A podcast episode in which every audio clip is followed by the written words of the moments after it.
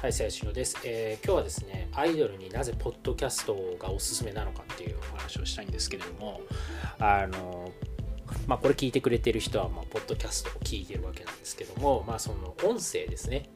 なんかまあ、ここ数年というか、まあ、この10年、5年くらいの流れで言うと、まあ、Twitter、テキストが流行って、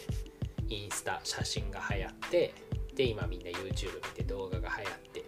でまあ来ててまあ別にどこどれか1個が入るとかじゃなくて、まあ、同時並行で入るわけなんですけども、まあ、これに加えてあと音声っていうのが、まあ、あるんじゃないかと、まあ、言われていますと、まあ、そういう文脈もあって、まあ、自分でもポッドキャスト始めたりしてみてるんですけどでアイドルの人にあのポッドキャストをまあ、おすすめしたいんですよ。まあ、それなんでかっていうと、まあ、そのファンファンとのコミュニケーションというか、まあ、ファンにしてもらうために、えーとまあ、ポッドキャストっていうのが、まあ、一つ有用な手段じゃんじゃ手段なんじゃないかなとか思うんですよね。で、まあ、なんでかっていうと、まあ、いくつかあってで、まあ、一つは、まあ、今まさになんですけど、まあ、こうコロナでみんな家から出ないと。で多分これもしばらく続きますよね。でライブとかも多分なくなるしみたいな。そうなってくると、まあ、みんな暇になる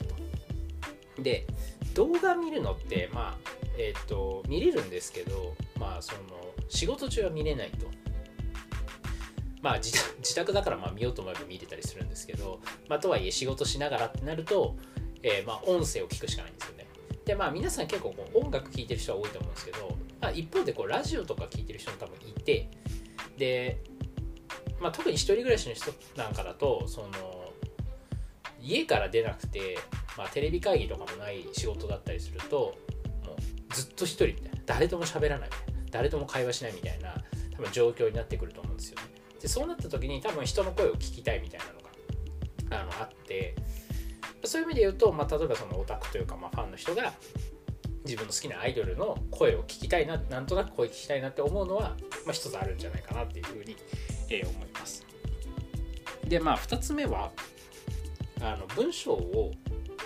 書くより楽だなって、まあ、これ自分でやってると思うんですけどやっぱアイドルの皆さんも、まあ、Twitter とかね、まあ、最近やってる人いないけど、まあ、ブログとかも、まあ、文章を書くのって、まあ、ちょっと考えるんですよね。なんか、えーまあ、ちゃんと伝わるとか、まあ、誤解がないように伝わる文章を書こうと思うと、まあ、結構多分大変だと思うんですよ。なんですけど、まあ、ポッドキャストマジ喋るだけなんで、あの意外と楽みたいな。なんか、まあ、とりあえず喋りたいことをバーって喋ったりとか、まあ、自分でテーマ1個決めて、まあ、喋るとか。で、まあ、なんか全然いいのかなと思ってるんで、あとまあ動画ね、そう YouTube やるアイドルも結構いたりするんですけど、やっぱ YouTube 結構だるいと思うんですよ。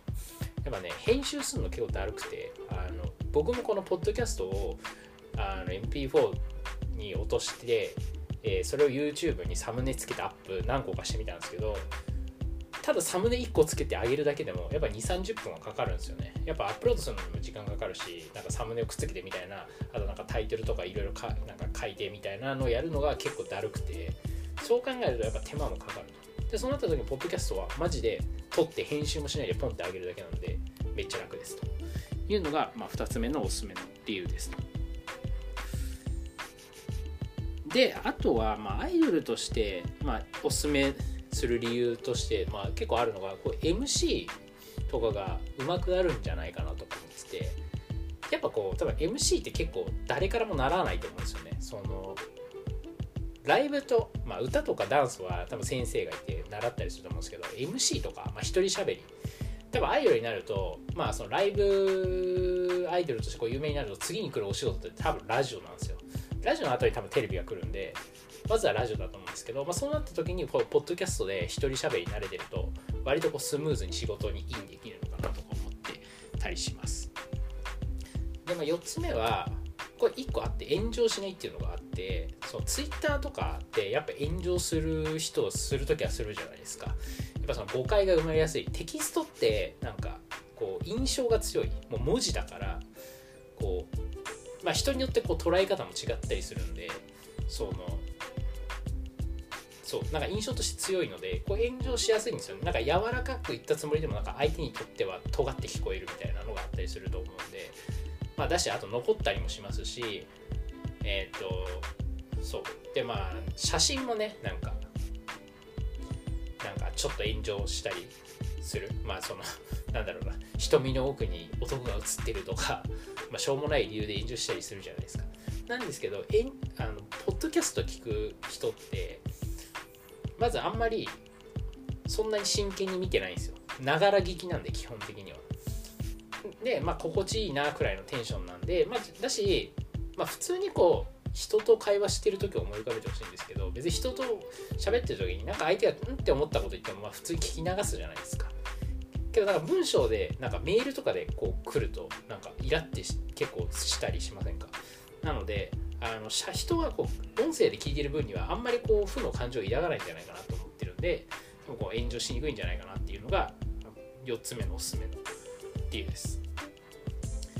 でまあそうですね。まあおすすめ理由はなんかそんな感じなんですけどあとね、まあ、最近だとこうライブ配信やってる人ってめちゃめちゃアイドルでも多くて、まあ、特にこういうね暇な時間が多い時だと、まあ、ライブ配信でとかまあねそのインスタとかショールームでコミュニケーションを取ろうとするアイドルが結構多いと思うんですけどそれも全然いいと思うんですけどやっぱこのライブ配信のならではのまデメリットみたいなのもあってまずまあそのね、まあ、コメント全部拾えるんだったら全然いいと思うんですけどあの、まあ、めちゃめちゃファンがいるアイドルとかだと全部拾ってるわけにもいかないからその絡めないオタクも出てくるわけですよ。でまあそこでちょっとこうなんか差みたいなのもできちゃいますしあとはね自分が自分のコメント読んでに対して返信が来るのは嬉しいですけどなんか人のコメント読んでる時間結構なんか長いなみたいな。なんかこうカラオケで人の歌聴いてる時みたいな。なんか暇だなみたいな。感じになりがちなのとか。あとはまあそのライブ配信ならではなんですけど、